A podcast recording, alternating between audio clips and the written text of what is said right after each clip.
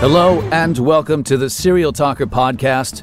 I'm Peter Von Gom. Today's story is about a multiple murder that took place back in the mid 1990s in rural America.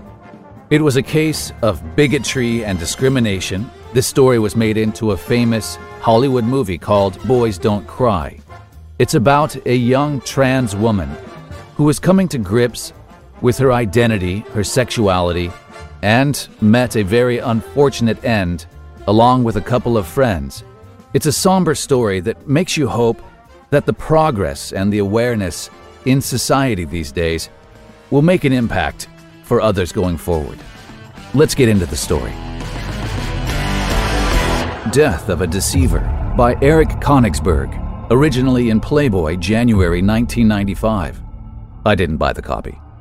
Tina Renee Brandon's mystery was over the moment her body was discovered, face down on a bed in a farmhouse in Humboldt, Nebraska. It was early in the morning on December 31st, 1993, and lying dead with Tina were two others. Each of the three had been shot twice, execution style, with a 38 revolver. Through and through is how the coroner would classify their wounds, meaning the bullets had entered the victims' heads from one side and exited the other. In addition, Tina had been stabbed in the liver and her skull had been crushed. She was 21. Word of the triple murder raced through Humboldt, a town of 1,330. At a bar called Big Mike's, townspeople gathered around a police scanner, awaiting identification of the victims, and by dark, the news came. The first was a local woman, and the second a young man, a friend of hers. The third fatality, the one whose skull had been crushed, was Tina Brandon. Brandon? The locals were perplexed. The barmaid remembered a boy named Brandon living in that house. He had shown up in Humboldt a month or two before and hung out with the kids from nearby Falls City. He told people he was from Lincoln, about two hours away. He was small, five foot five, but good looking, blue eyes, heavy brows, and sandy hair combed in a half hearted ducktail. He wore Western shirts and looked so young they had carded him at the bar. Brandon Ray Tina, his ID had read. Date of birth, December 10th, 1972. Sex, male. The folks at Big Mike's pieced together bits of news and speculation and came to a bizarre conclusion. Brandon Tina, the boy who had waltzed into Richardson County and charmed a local girl off her feet, was dead, and Brandon Tina had actually been a woman. Tina Brandon was killed, prosecutors now maintain, by John Lotter and Tom Nissen, jealous friends of a girl she'd been dating. She was killed essentially because she was too successful in passing herself off as a man. She underestimated her own attractiveness and the envy it wrought.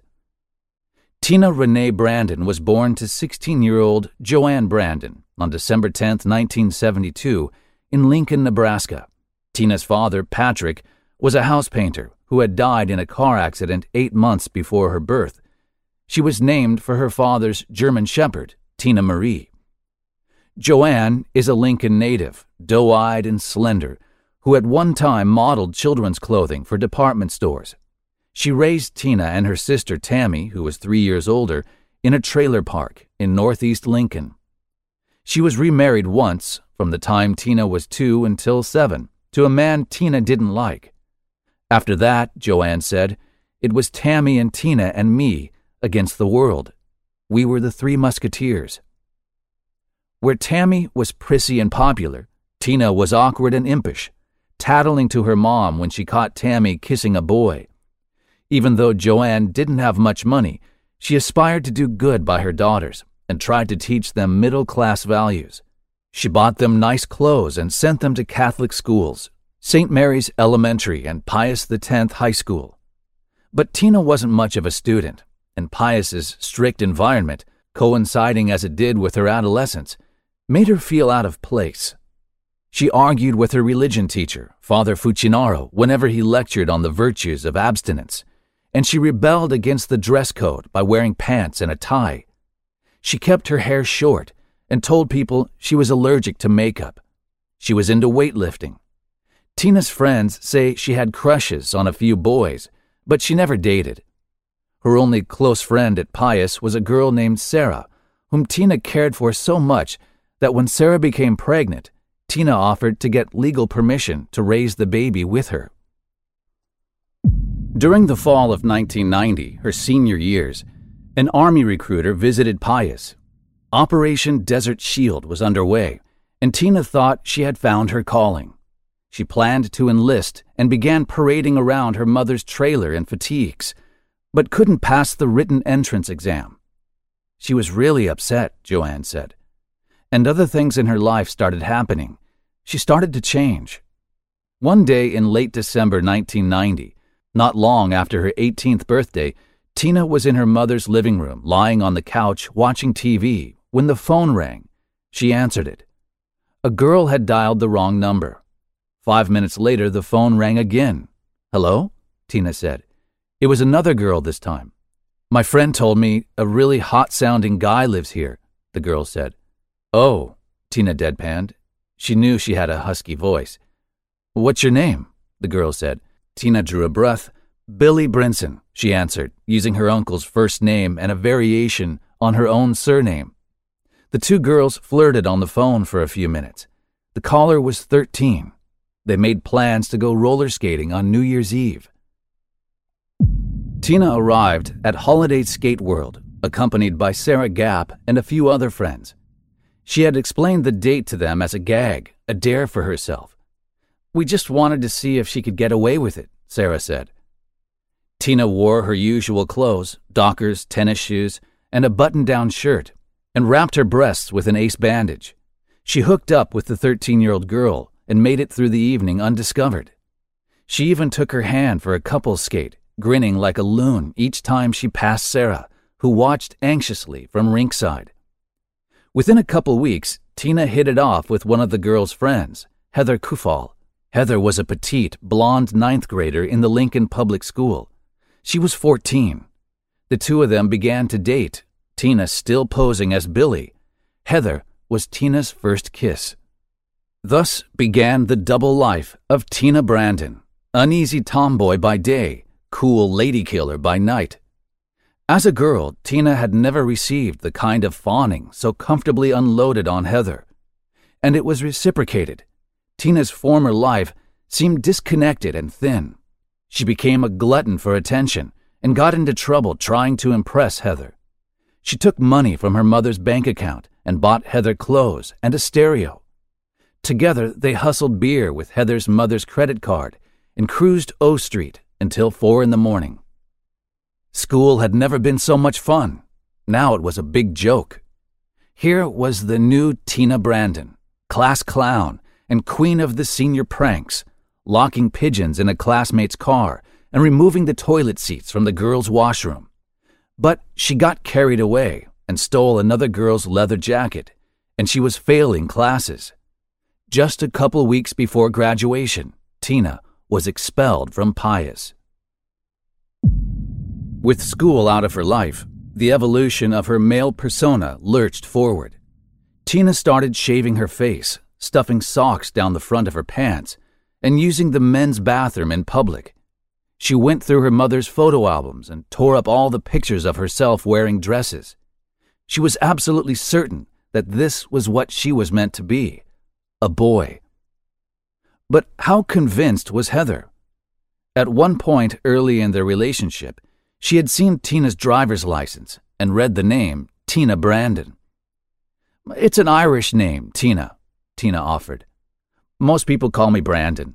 I was only kidding when I said my name was Billy. Somehow, that was enough for Heather. He was always joking around about things, making up stories, Heather recalled. Like almost everyone who knew Tina as a boy, she still refers to her with masculine pronouns. I just figured it was like him to make up a name on the phone when he told my friend his name was Billy. Heather was the type of person Tina would stray little from as she traveled on her path of seduction. She was younger than Tina, sexually inexperienced, naive, and poor. And like Tina, Heather had been raised by her mother, who worked several jobs and was rarely at home. She was needy and had never had a boyfriend.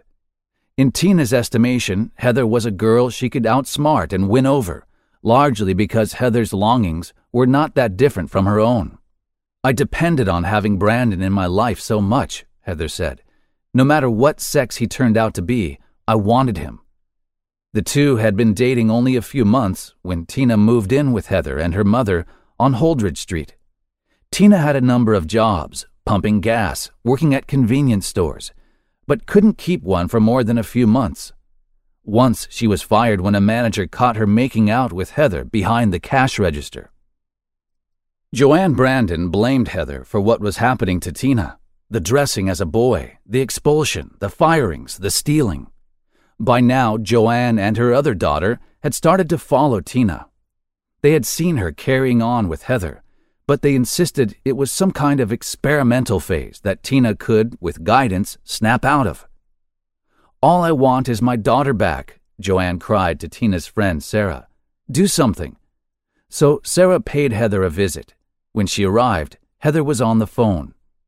Tina is really Tina, Sarah said to Heather. She's a girl. Look. She produced Tina's birth certificate. Heather feigned surprise. Oh, really? She said distantly and went back to the telephone. But if Heather already had some idea, her mother somehow hadn't. The next day, Sarah stopped by the bowling alley where Heather's mother worked and told her Heather was dating a girl. Mrs. Kufal made Tina move out and insisted she leave Heather alone. In January 1992, Sarah Gapp, at the behest of Joanne Brandon, tricked Tina into a car, telling her they were on their way to Hardee's. Instead, Tina was taken to Lincoln General Hospital where the Brandons were waiting. After a consultation, a psychiatrist informed Tina that she was having a sexual identity crisis. As if she hadn't known, and dispatched her to the Lancaster County Crisis Center. She was released three days later after doctors decided she wasn't a suicide threat. Joanne and Tammy persuaded Tina to attend the counseling sessions the doctors required, and sometimes they accompanied her. At first, Tina refused to participate, sitting in her chair expressionless and cracking jokes. She was too embarrassed to discuss her sexuality with her family in the room. Joanne refused to give up. I asked her point blank, Hey, can we work through this? Are you a lesbian? That's disgusting, Tina replied. She had some gay male friends in Lincoln, but refused to accompany them to parties where there would be lots of homosexuals. I can't be with a woman that way. I love them the way a man does. It's like I'm really a man, trapped inside this body. Tina insisted she hadn't been physically involved with Heather. She leaned forward, elbow on the table, hand to chin. I'm going to be a virgin until the day I die, she announced. They talked some more before Tina got to the subject she'd been blocking out for 10 years. Mom, I was raped, Tina said, choking on her tears. It had happened when she was a little girl by a male relative who had also sexually abused Tammy. All three Brandons sobbed. Tina and her sister had never discussed it. Their mother was mortified by the revelation. From that point on, it was virtually impossible to get Tina to talk to her psychiatrists. From that point on, it was virtually impossible to get Tina to talk to her psychiatrists. She preferred not to dredge up any more unhappy or complicated feelings, and no resolution was made about her identity or future. They called her a compulsive liar, Joanne recalled. She stopped attending the sessions after two weeks they said she didn't need any long term care and let her go. After that, Tammy said, we didn't know anything. Enjoying a popularity she had never known as a woman, the male Tina Brandon lived a peripatetic life. From the time that Tina met Heather to the end of 1993, Tina changed residence at least 19 times, moving in with newfound friends or, when she had to, bunking with family. If he could stay somewhere one night, then turn it into two or a week, he was happy, said one friend. Constantly running from anything that grounded her to her old life, Tina's behavior grew increasingly troublesome. She continued to steal from people whenever she could. While living with Sarah Gap, she ran up a $895 phone bill and stole Gap's automatic teller machine card. Tina forged checks from the account of her grandmother, who was angry enough to press charges. Her grandmother wasn't the only one to report her. From March 1991 to the end of 93, Tina was charged with 18 crimes, mostly for forgery or failure to appear in court. She served several short jail terms. Most of the time, Tina stole only to buy her girlfriends gifts. If she made them happy enough, she figured, they wouldn't leave her. During those three years, there were perhaps a dozen girls who claimed Billy Brinson, Brandon Tina, Tenna Brandon, Brandon Tina, or Brandon Yale as their beau. Most of them were high school age and would go out with him for like a week until they found out, said 18 year old Daphne, who dated Tina in the fall of 93. But even after that, he would totally convince you that he was a guy. In fact, there were a few girls who were easily convinced and stayed with Tina for months. With only 200,000 people, Lincoln didn't allow Tina to run far from her past. Often, when she had found a new circle of friends, an old acquaintance, or even a jealous former girlfriend, would arrive on the scene and blurt out that she was a woman. Other times, she would bump into a former schoolmate who would greet her as Tina. Tina usually extricated herself from the confusion by telling people she was a hermaphrodite. It means I was born with both sexes, but deep down inside I'm a man, she would say. She had learned the term in biology class, but it didn't serve her that well. Most girls, even if they believed her, were scared away by its sheer freakishness. Time and again, a paramour would profess never to have suspected anything abnormal about Tina. One even said she saw Tina urinate standing up, and two girls at the same time claimed to be pregnant with Tina's baby. In any case, Tina didn't seem to have trouble finding new people to con, new women to woo, women who desperately wanted to be charmed by a man who understood their needs. Her relationships were with girls whose ideal of a man had never been realized until they met Tina girls with mostly troubled relationships with the men in their lives.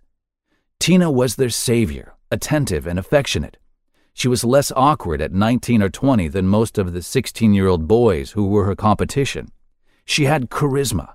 She wrote her girlfriends silly poetry, did their laundry, and held their hands in public. But how did Tina satisfy their sexual needs? That was the trickiest part of the routine requiring some ingenuity on her end and perhaps some denial from her partners, most of whom were virgins. And there was the realistic plastic penis that she attached to herself. Tina liked to begin sexual encounters with extended foreplay, lots of kissing and ear nibbling, undressing her partners, playing with their breasts, but she never allowed anyone to undress her. With all but a few girls, she kept her undershirt and boxer shorts on. Tina's sex life depended on a population of girls who considered sex nothing more than something they did for their boyfriends. With Tina, they began to understand what all the fuss was about. Brandon was my great awakening. Sex could be fun and natural, said a girl who slept with only one other boy before meeting Tina. It had been dull with her ex boyfriend. She would spend a night at his parents' house every weekend and wait for it to be over, staring at the ceiling and looking at the Star Wars wallpaper, the Star Wars curtains. Tina didn't rush girls into intercourse, but instead asked them to let her know when they were ready. She told them she was a virgin. Most of the girls, meanwhile, were too inexperienced to realize that Tina was using a fake penis and too shy to look at or touch it. I noticed that he could go a long time, recalled another girlfriend one of the few girls to actually see Tina naked or discover the dildo. But it wasn't until after he'd said he'd had a sex change operation that I noticed that it stayed hard afterward. When I asked him about it, he said it was because the only options after the surgery were for it to be hard all the time or for him to use a pump. Still, it was funny, she said. Sometimes I'd feel through his pants and it'd be small, and sometimes it felt like he had a lot more. There were times when Tina hung around a cousin's dorm room at the Lincoln School of Commerce looking for something to do. One day, In March 1993, Tina met Gina Bartu, a freckled 19 year old secretarial student. It took Tina two days to ask her out, and in another three days, each had told the other, I love you. Soon, Tina had Gina's name tattooed on her arm. You better not break up with me, or I'm going to have to date only Gina's, Tina would say. What was it about Gina? Sometimes Tina sat up late at night with her buddies from work and talked about it.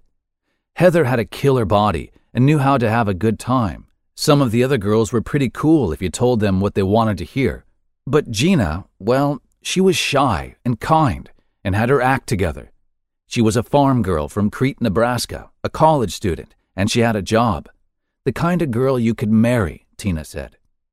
And so one afternoon in late May, Tina sat on Gina's bed and waited for her to make her way back from class. I don't know how to say this, Tina said, but will you marry me? Yeah, Gina replied. He didn't have a ring yet, Gina recalled, but he started planning our engagement party right away. He was a hopeless romantic. The party was the biggest blowout Tina could manage. She rented three rooms at the Harvester Motel and wore a tuxedo. Only about 30 guests came, since Tina couldn't invite any friends from her past. But a few ex girlfriends and a guy Gina had dated showed up. Tina ordered cigarettes and film from the front desk and snapped pictures all night. Pizza was delivered, and a hot tub was filled with ice and beer. Midway into the evening, Tina pulled Gina aside. See, Gina, has anyone ever done anything like this for you before? she said.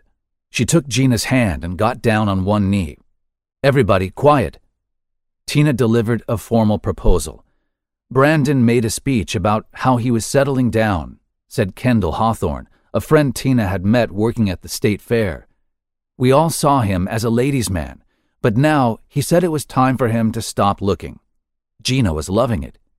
They set May 28, 1994, one year from that night, as their wedding date. The truth is, Gina had some reservations about Tina.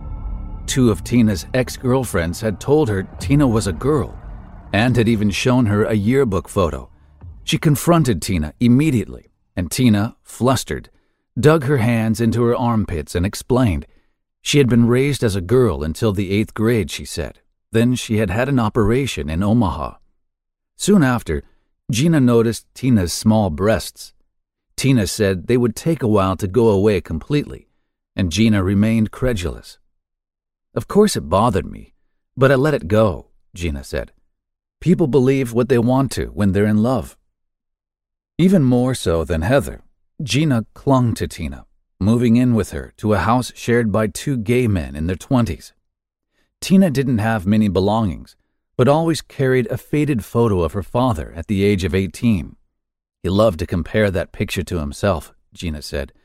They did look a lot alike. Such pathos swelled in Tina's psyche, such fear of rejection, that she continued her life of petty crime. She forged checks to buy groceries rather than simply allow Gina to pay. When Tina was brought to court on one charge, Gina reluctantly posted the $345 bail. Driving Tina home, Gina was livid. She had seen the arrest summons. What was this Tina Renee business? Tina confessed that she hadn't yet had the operation that would make her a full fledged male, but she insisted she planned to, and some steps were already underway. He told me how his other girlfriends had treated him like crap when they found out. Gina said, and it made me really angry. I started thinking, what does it matter what a person is like physically? He was a male to me, and I'd never been happier in my life. I told him to get the operation if that's what he wanted to do. I said I'd stay with him.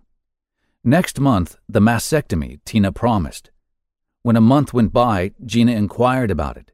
Tina responded, I don't have the money. When she eventually confessed that she couldn't go through with it, Gina protested. All you care about is what society thinks, Tina said.